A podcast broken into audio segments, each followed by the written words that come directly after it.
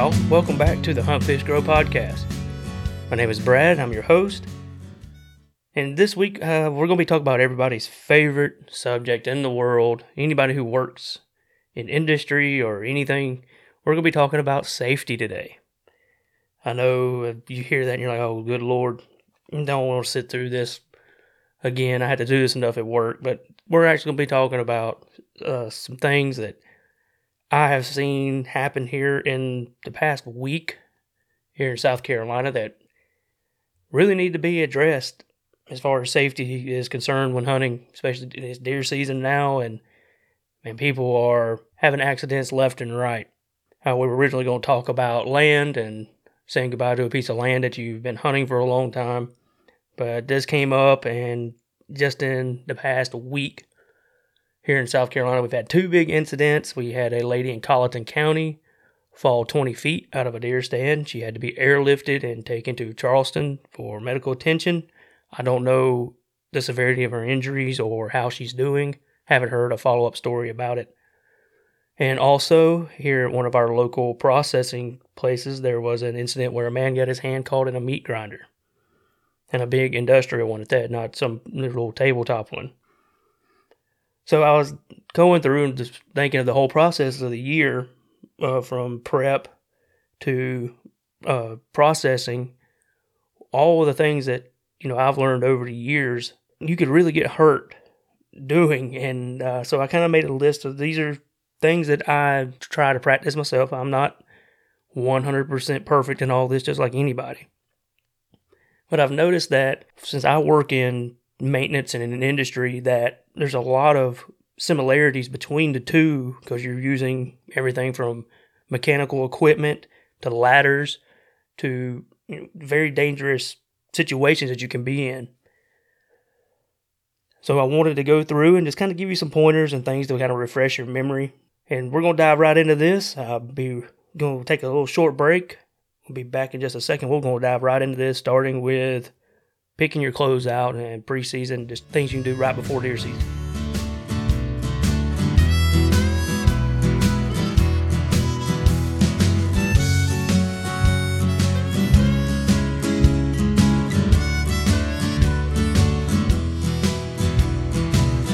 All right, welcome back. Well, we're going to dive right into this this week. I'm going to try to make this as short as I possibly can because I know it's a very boring subject, but a, probably the most important one when it comes to anything that you do is doing it safely. And we're to try to make this quick for y'all. We'll dive right in. First thing we're to talk about is preseason prep, uh, your clothes. Uh, just make this you know as simple as possible. Make sure you have the right clothes. Make sure that your clothes fit you properly. Make sure you have the right clothes for where you're to be hunting and the environment you're to be hunting and environmental factors such as you know even weather but even bugs and predators snakes things like that. Make sure you have the right equipment for that. Make sure it's in good shape. Make sure your boot laces are in good shape. Uh, make sure you're wearing the right type of boots if you're in an area where you have a lot of water wet grass early season. Make sure you're wearing a pair of waterproof boots. Make sure that you're wearing if you're in an area where you have a lot of venomous snakes that you're wearing snake boots to me, I like snake boots. Anyway, even though we don't have a lot of venomous snakes here, they they really ride kind of high or come up to your mid calf or higher, and they're usually waterproof. Give you a lot of ankle support. They can be kind of loud and cumbersome if you don't get the right ones, but I like a snake boot just mainly for the waterproofing factor. And if you're in an area where you're hunting in snow or this wet weather, some people I know even wear leg gaiters these negate having to wear uh, gaiters. So kind of like snake boots anyway. And make sure that they're in good shape. You know the there's no tears, holes in them. Make sure there's no your boot laces are in good shape. I've actually had a bootlace break and was coming apart. I was coming down the stand, stepped on it, almost came off a ladder. You step on a lace and trip. It's, it's just stupid things like this that can get you hurt. So just check your equipment, check your clothes, make sure they're all in the right, in good shape whenever you're getting ready to prep for your season, you know, make sure you're going to be, you know, making uh, making food plots, bush hogging, uh, checking your stands. You're gonna be and you're going in this process and stuff. You're gonna be using ATVs, tractors, plows, all kinds of different equipment. If you're going to be on a tractor, there's two big things.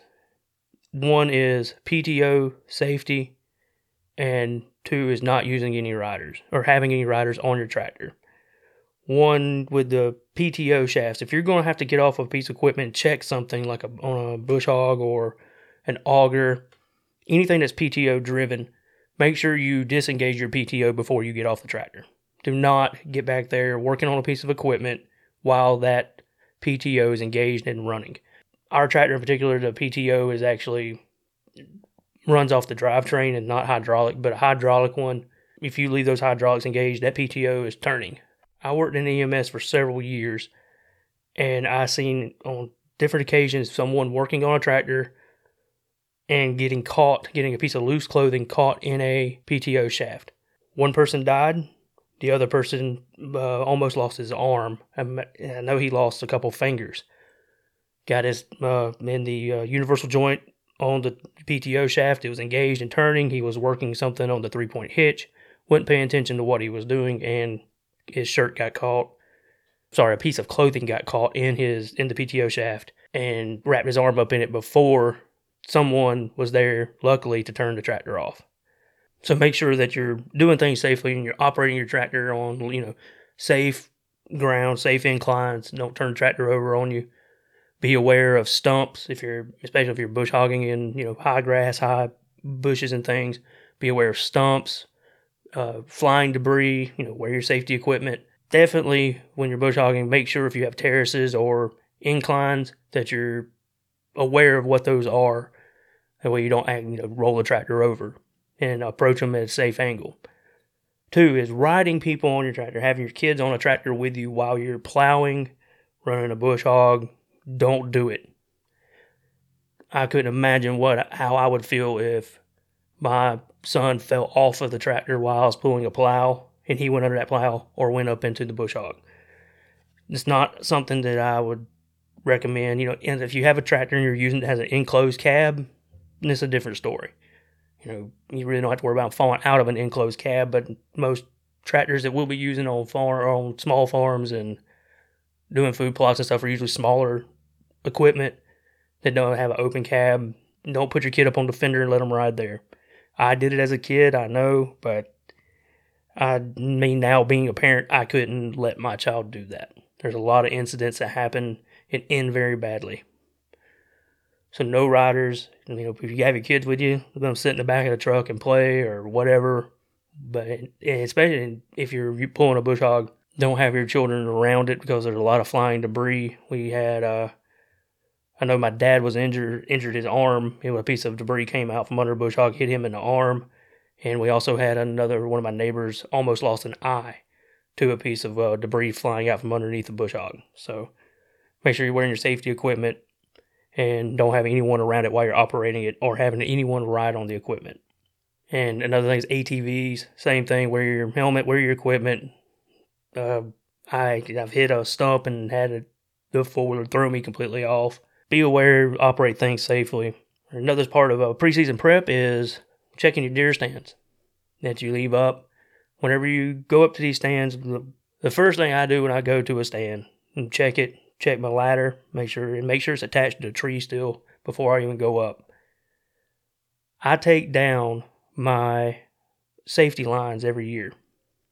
And that because if you leave them out, they're going to get damaged by the sun, weather, animals, uh, falling tree tree limbs. They're going to get damaged. So I always take mine down. So I check my ladders first. Another thing that I do before, as I'm going up to actually check the the floor, my stands and stuff out, I'm wearing my safety harness. And if I have to, and I'm going up and I haven't put my safety line up yet, I attach my harness to the ladder, the sides of the ladder. I don't attach them to the step, but when you're going up, you really don't have a. If you don't have a safety line running up, then you really don't have much of an option at that point. Still wear your harness, even if you do fall. There's a chance that it's going to catch you. But when you're going up, well, one first thing I do is I take a can of wasp spray with me, and I go up the ladder. I check a lot of wasp sprays can shoot up to 20 something feet, so you can actually stand on the ground if you see a wasp nest on a stand and hit it from the ground.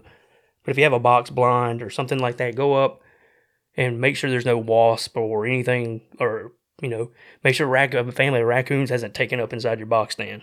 And I've seen that, and you go up there and you're face to face with Mama Raccoon. Whenever you look over into your stand, it's not a fun feeling. She's not going to be happy to see you. You definitely don't want to go up to a to a box stand and climb in, and there'd be a big old nest of red wasps up in there. So make sure that you check in your stands. Make sure that you're checking your ladders well, the floor of your stand. Make sure that all that stuff gets replaced. Check your attachment to the tree. Uh, replace any straps or chains or anything like ropes that are damaged that you use to hold your stand up against the tree. Do all this well before the season starts. If I use anything like nylon webbing or ratchet straps or anything along those lines, I always take them down with me or take the stand down and lay it down until the next season because those, like I said, the same thing with the safety lines, they get sun damaged, dry rotted, so they kind of need to be replaced anyway. So I always just kind of take them off, and if I have to lay the stand down on the ground and chain it and lock it to a tree, that's what I do. And then next season I go back, put it back up. Always, and also always have a haul line. I don't leave my haul lines. What or what I use, what I call haul line is what you use to haul your equipment up to the stand, like your gun, your bow, that kind of stuff. I carry uh, one with me. I don't. I always use the same one everywhere I go. I don't leave them in a stand for the same reason as the safety lines. And when you're going to, and the next part of it is when you're actually, season's getting ready to start and you're ready to go to your stand. Uh, make sure you have good flashlights, good lighting. Wear your safety orange. You don't want to mess up and accidentally get shot. And make sure you bring your safety harness. All those things are, you know, gotta have. All right, now marking your trail. If you're going to be going in to your stand in the dark, around here we have a lot of gopher holes. We have armadillos digging holes now, stuff we didn't have before that I got to think about. Wild hogs, wild dogs. You know, make sure you have a good flashlight, but marking your stand, like trails going in stand. If you're hunting public land, know a lot of you kind of frown upon that because you don't want people to find your stand in the woods, steal it, or use it while you're when you want to be there. I know with today's technology, most of us now have access to a smartphone that has GPS. You can download Hunt Stand or onX and mark your trail going in and mark your where your stand's location is and you can send GPS coordinates to other people letting them know where you're at, where you're hunting just in case you were to fall out of your stand or was to get hurt going in and out, they kind of know where you're at. And make sure that whenever you you get to your stand, make sure that you use your safety harness and your lifeline. I know in the industry, when you're going up a stand or going up a ladder and you get to a point where you have to swap positions or if you have to change positions, you're never supposed to be untethered. You know, so most of us have two tethers. You take one off or one tether with two hooks. Either way, you hook to the next position, then you unhook from the other one. You're never supposed to be untethered. I know in hunting that can be cumbersome and you don't want to take all that stuff that makes a lot of noise. So just take a lot of care whenever you're switching from your say your lifeline over to your to your main attachment point. If you're using a, a webbing style attachment point, make sure that the webbing's in good shape. If you're using an anchor bolt, run through a tree, uh, then make sure that it's in good shape and the tree hasn't rotted around your bolt. And your safety line, whenever you're up in a stand or your even your haul rope gets used, just this is just a tip that I've learned. If you've been carrying this thing around in your pocket, it's going to smell, and it's just a long, basically scent wick hanging down. Haul that up, tie it off, put it in a Ziploc bag, or tuck it in your stand. That's just a little tip. Has nothing to do with safety, but just something that I've learned listening to other people and and just past experience. I've had deer walk up to my haul line right threw back down, walk up and smell it and get kind of freaked out and walk and disappear on me. Oh, and another thing to check whenever you're getting your stands ready. Sorry, and we'll go back to this. Whenever you're getting your stands ready, and you're checking them, don't just check the tree and the stand that you're in. Check the trees around you, and make sure that there's no dead trees or dead falls that are leaning up against the trees nearby. That when the wind starts to blow, and you might be in your stand, that they could come down and hit you or your stand while you're in it. So if you see any of that kind of stuff, use a pole saw, trim it out, or pull it down with a tractor, ATV, whatever you have to do to get rid of that before the season starts. But now, if you're in your stand, number one thing I can tell you is to stay awake. Uh, whether you have to play if you're hunt doing an all day hunt and it's starting to get mid morning, you're starting to get warm, start to get a little tired. Make sure you stay awake. If you have to play with your phone, bring food and water. You know, stay energized and hydrated. And it'll kind of help keep you warm. But stay awake in the stand because compartment syndrome, if you fall out of your stand, is something you have to worry about. Compartment syndrome is when your body is constricted or stuck in a specific uh, position that prohibits blood flow. So when you fall out of a stand, most stands have uh, leg straps that come up between your legs and attach back up near your waist or above. Uh, now you have some that are called seat of your pants. In other words, when you fall, you're kind of stuck. You kind of instead of falling, your legs just dangling. You're in a kind of a seated position. Those are a little better than the ones where you just kind of hang and your legs are dangling. Because what will happen? They are the veins that come back to your heart. In your legs, and your extremities have valves in them. If you're constricting those veins and your legs are those, try to phrase this the right way the valves in the veins in your legs are assisted. They're one way valves, so as blood pumps up, it can't flow back down. And those valves are opened up and closed as you move your legs, as you tense your muscles and move around. It assists the blood flow coming back up. The whenever you tense your muscles up, it constricts and it pushes the blood up.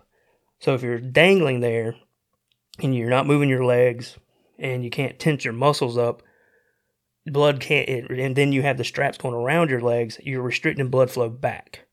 So your heart's still pumping blood down into your legs, but it's not pumping, your blood can't return back to your heart. So over time, you start to have less blood to pump to your brain and your lungs and your other organs, and you can start to pass out, you know, blood pressure and a lot of your heart rate will start to increase. A lot of things will start to go on, and you'll eventually pass out and if it's long enough, you'll die because of lack of blood flow. Some, uh, most of your modern harnesses, like I say, either have the seat of the pants design where you can't, where you're kind of sitting and you pick yourself up and down. Uh, the one that I have has a little pouch over each, above each leg. That when you unzip it, a loop comes out. And you take that loop, all it does is you drop it down, you stick your foot in it, and you cinch it up. And that way you can kind of stand up in your vest and tense your leg muscles up and move up and down. And that helps promote that blood flow to come back up and open those valves up to let the blood come back to your heart.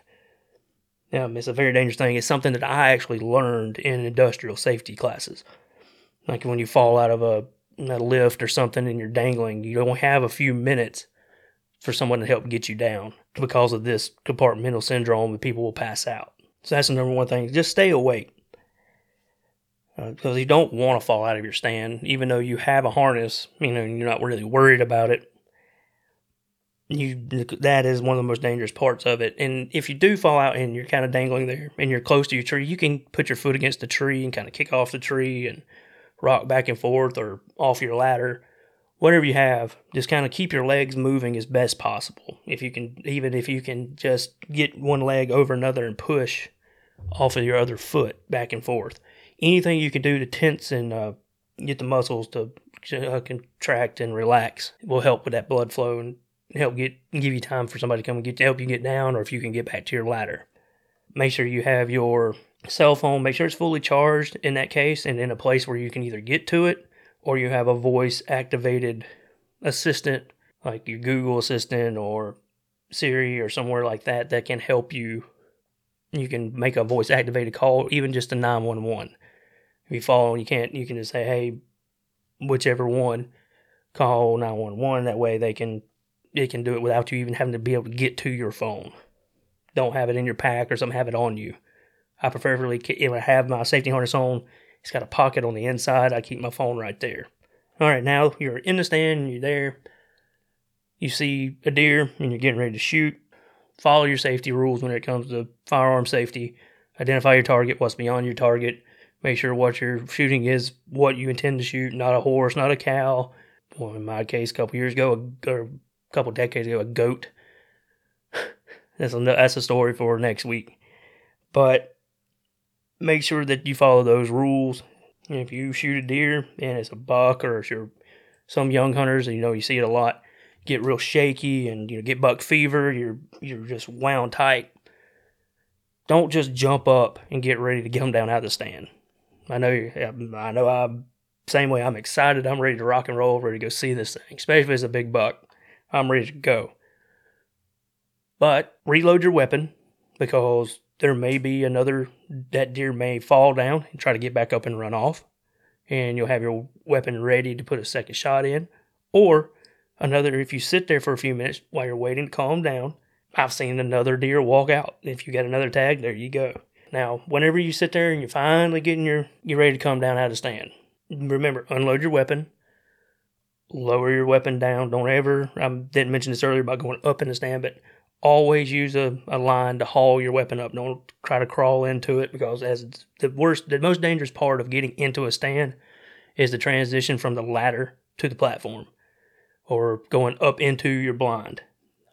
If you design it right where you can step over onto the platform or step off down into your stand is the best way to do it. Uh, the kind where you kind of go up the ladder, ladder stops, and you got to crawl over into a box blind. That's dangerous. But don't have your weapon on your back because I've been in a situation where I crawled over into the stand and we had kind of a military style mesh netting. Tried to crawl over in the stand and the gun barrel got tangled up in this netting and it was a disaster. It it was uh, I was getting tired. This was before people really started using safety harnesses. I was young. Trying to fight with this netting to get my gun unraveled, get me out. My legs started to cramp. I started to get really tired, and it really got kind of sketchy. So always go up into your stand first and haul your equipment up on a rope with your weapon unloaded. Same thing going down, up, unload your weapon before you go up or come down. If the rope breaks, knot comes loose, gun falls, hits the ground, you don't want it to come or go off and be in the line of fire. So lower your weapon down, use your safety line going down, you know, use your lifeline. Follow the same stuff as you did when you were coming up to stand. Because at this point, you're going to be shaky. Your legs may be a little weak. Just use that stuff. So I'm going to take a quick break. Whenever I come back, we're going to go over, you know, from this point forward, when you shoot your deer and you get down out of stand, what do I do next? So I'll be back in just a few seconds. Hold tight.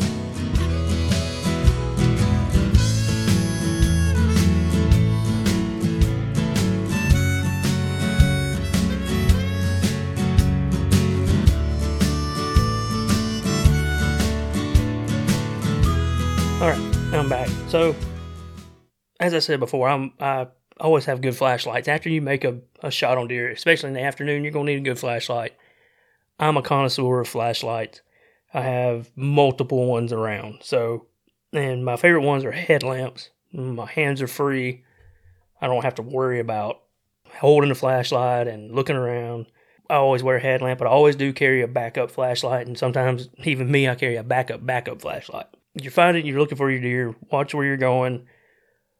In the dark, you don't want to step off into a hole. You don't want to, you know, fall, trip, none of that stuff.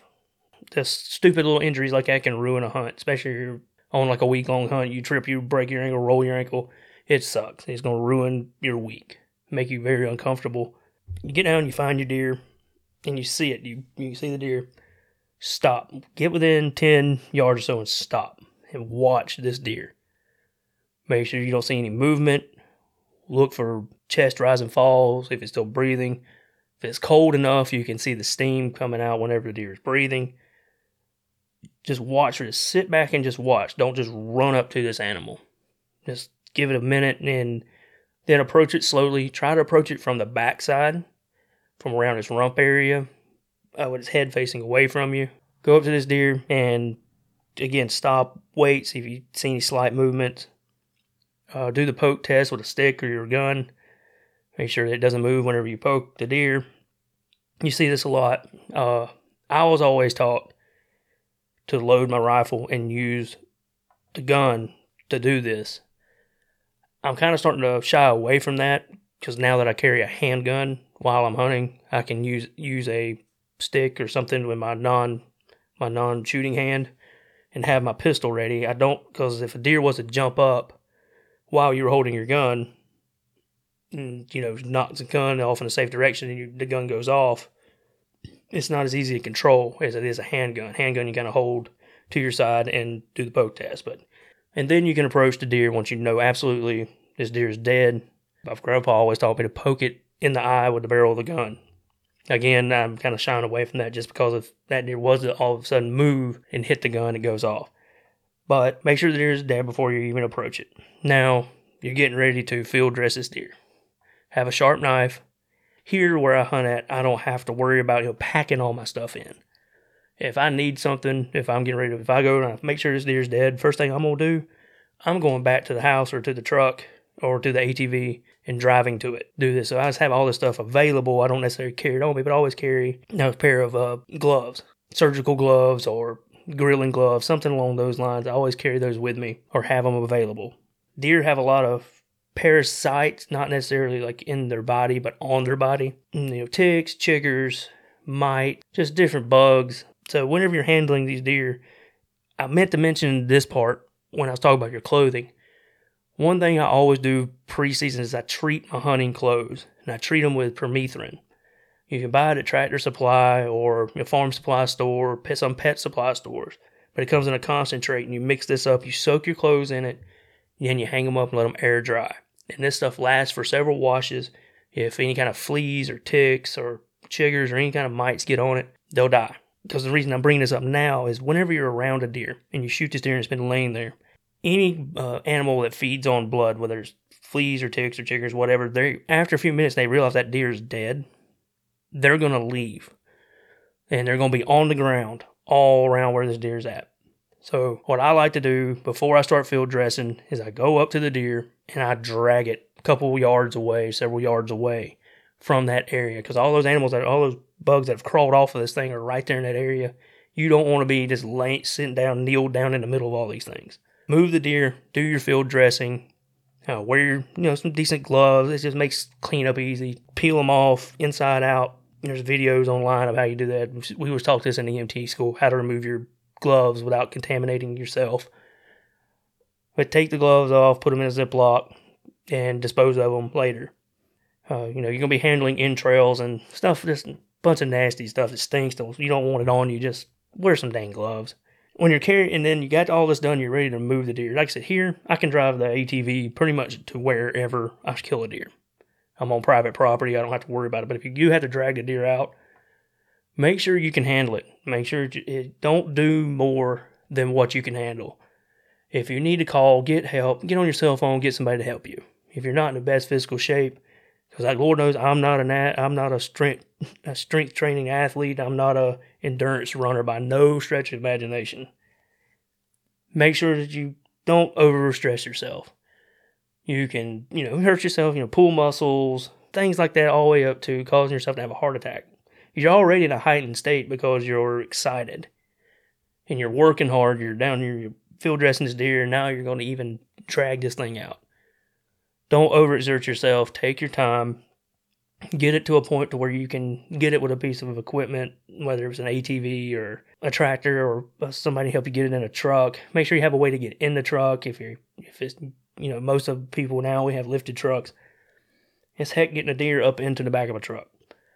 I don't care it, it, how big the deer is, especially a doe. A doe will wear you out trying to get it into the back of a truck unless you have a piece of wood or something to lay it on and slide it and use as a, a lever to slide it up into the truck. What I've actually done in the past is take a, I have two two by sixes that are nailed together, kind of make like a plank, and I'll roll the deer over and take my ratchet straps, strap the deer to that plank, pick up one side of it, set up on the tailgate, go back to the back where the other end of the deer is, pick that side up and just basically slide it in. It cuts the weight almost in half of what you're trying to move.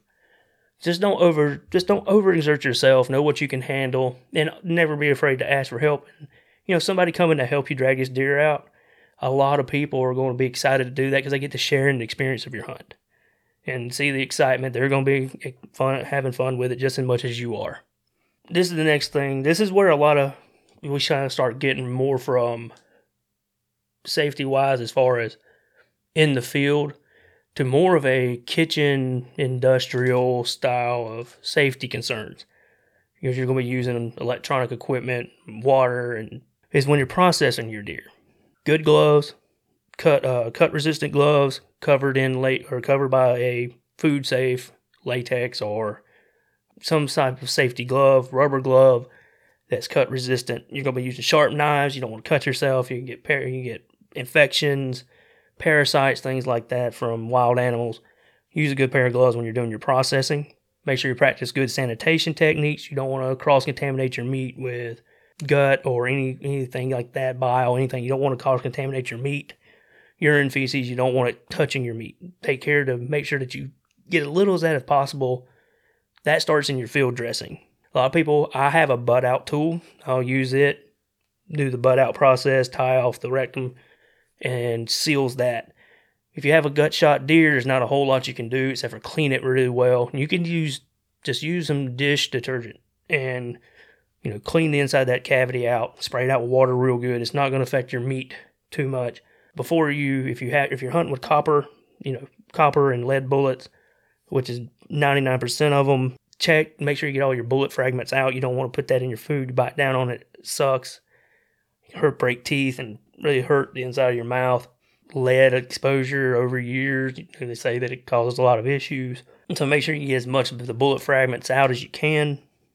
Uh, if you're bow hunting, check your broadheads. Make sure that none of the blades are broken or damaged. Uh, if you're using mechanicals, make sure that a piece of your blade didn't come off. Thing is, is that's not as you'll usually catch that in your processing, but when you're actually cutting the deer up, you can cut your hand real bad. I've seen somebody had shot a deer a deer with a rifle, and apparently this deer was shot before with a mechanical broadhead, and the broadhead came apart. And while he was skinning this deer and he was sliding his hand up into the skin to kind of lift it up to get a good cut, that broadhead sliced his hand from between his uh, middle finger and ring uh, index finger all the way down across his palm, almost to his wrist. I mean, it was laid it open. It was still sharp, but it was right up underneath the skin of this deer. So be careful when you watch for things like that. Check your broadheads. Make sure that you know they're all intact, and you don't have to worry about any of that stuff being in a deer. But in that case, it wasn't. He didn't even shoot this deer with a bow. He shot it with a rifle, and it was still a broadhead inside of it. So just be aware of those types of things when you're processing. When you're cutting, like I said, use uh, cut resistant gloves covered with la- with a you know barrier to kind of keep blood and stuff off your uh, cut resistant gloves. Now, when you get to grinding, this is probably the most dangerous part besides using a bandsaw or some kind of bone saw. When you're grinding meat, keep your damn hands out of the neck of that grinder. Do not put your hands in the feeder neck of the grinder. And we'll say it again do not put any part of your hand inside of that damn grinder. Even your smaller tabletop grinders, I have a pretty mean one. I have a number 32 LEM, big bite. And if that thing was to get my hand, it would, I would at least lose fingers. The man that lost his hand here was using a huge industrial grinder. I mean, big motor. Basically, it was a auger attached directly to the big motor that sat on the table. This and this thing had no uh, foot pedal to control the speed and turn it off if something was to happen. It didn't have an e-stop within reach where you could hit the button and turn it off. You literally had to walk around the grinder and either I don't know. He said there was a button you could or switch on the backside of the grinder, or you had to unplug it from the wall. Have some kind of safety. I use a foot pedal. I just don't turn my grinder on, let it go for that reason. If I was, if something was to happen and something was get caught in there, a piece of bone started to bog down, I just take my foot off the pedal and it stops. And I can reach down and unplug it and do whatever I need to do. If for whatever reason I was stupid and I stuck my finger in there and did, I could take my foot off of it and hopefully not get my whole hand. This guy lost his hand, his whole hand, his left hand up to the wrist in the grinder. They had to take the grinder apart. He had to go to the hospital with the neck of the grinder and auger all attached and they had to cut his hand off. That is probably the most dangerous part of processing. Like I said, maybe besides using a bandsaw or uh, some kind of electric saw. And if you're using one of them keep your fingers away from the blade. And don't push a piece of meat like hard. Don't you don't push hard on a piece of meat because if it was a slip and you fall or fall forward, there you go. You can cut yourself, fall into the blade. Do not get your hands in a place where they can be caught in this equipment or your clothes. Don't wear loose clothing. If you have long hair, pull your hair back, tuck it down your shirt, put it in a bun or a ponytail, tuck it up in your hat, whatever. Don't have your hair hanging around, these things. It's common sense as in with anything, anything with this, even with the guy who got his hand caught, he's been processing deer for a long, long time. And he made one mistake just trying to be in a rush and didn't use a plunger to push the meat down into the neck and used his and used his hand instead of a piece of wood a or a plastic plunger he used his hand and paid dearly for it and it's a life altering injury you lose a hand, that's something you're going to struggle with your entire life. And you're, it's going to be a reminder. It's going to affect your livelihood, your family. Your, it's going to affect you mentally and emotionally. Don't make that kind of mistake. And if, if the guy's listening, I'm not calling him out. It's having this one of the most common injuries that happen in butcher shops and uh, beer processing stuff this time of year. This it's the cases go up significantly this time of year where this happens.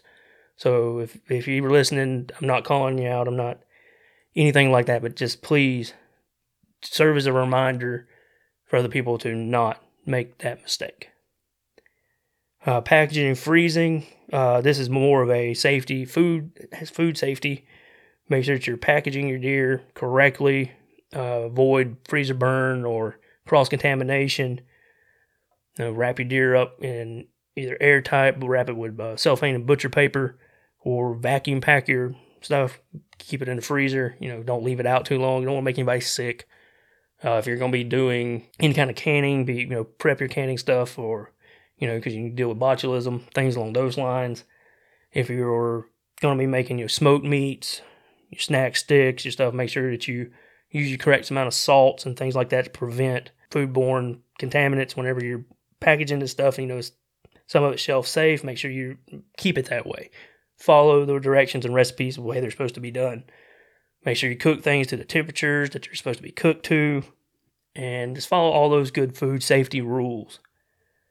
Hey guys, uh, like I said, I wanted to keep this one under an hour, and I think we've kind of done that for the most part. Uh, I know it's kind of a boring topic, and everybody wants to be lectured on safety and things like that. However, it is very important to remember these things. I've been working in industrial safety and EMS, working on the farm. I've seen horrible, horrible things happen to people who were good people and just had a moment where they thought they were doing something and just wasn't paying attention to what was going on around them. Just a, they've been doing it for so long that just kind of went in robot mode to do it and that is when accidents happen and people get severely injured or killed. So please, please, please take care out there. Teach these things to your family members and the people you're going to be hunting with. You see somebody doing something unsafe. Oh, one more thing. When you're taking your pictures after your deer kill, and you're there and you got your deer and you got your weapon and all this stuff, make sure that your weapon is unloaded and pointed in a safe direction. I have seen numerous pictures on Facebook and social media of people with their guns. And you can look at the gun and see that the action is closed. I've seen some where the safety is off and the gun is pointing directly at them or somebody else in the picture. Damn, don't do that. It makes you look stupid on social media and can really, really be a bad thing. But keep that in mind when you're getting ready to take your grip and grins. You guys you know, follow these rules. Have a good, safe hunting season. If you have any questions, you can send me an email at huntfishgrowpodcast at gmail.com. If you also want to check out some of our social media, you can check out Bottom Dollar Outdoors on YouTube. You can check out Bottom Dollar Outdoors on Instagram. And you also go to the handle on Instagram is Hunt Fish Grow Podcast. Also, if you got time and you really like the show, please go to Apple and Apple Podcasts and leave us a review. It really helps out with everything. But I hope everyone of you have a good, safe hunting season. have a successful hunting season, and get out there and enjoy the outdoors with your families and friends. And I'm going to leave you with that. So God bless each and every one of y'all, and God bless the United States of America. Have a great week.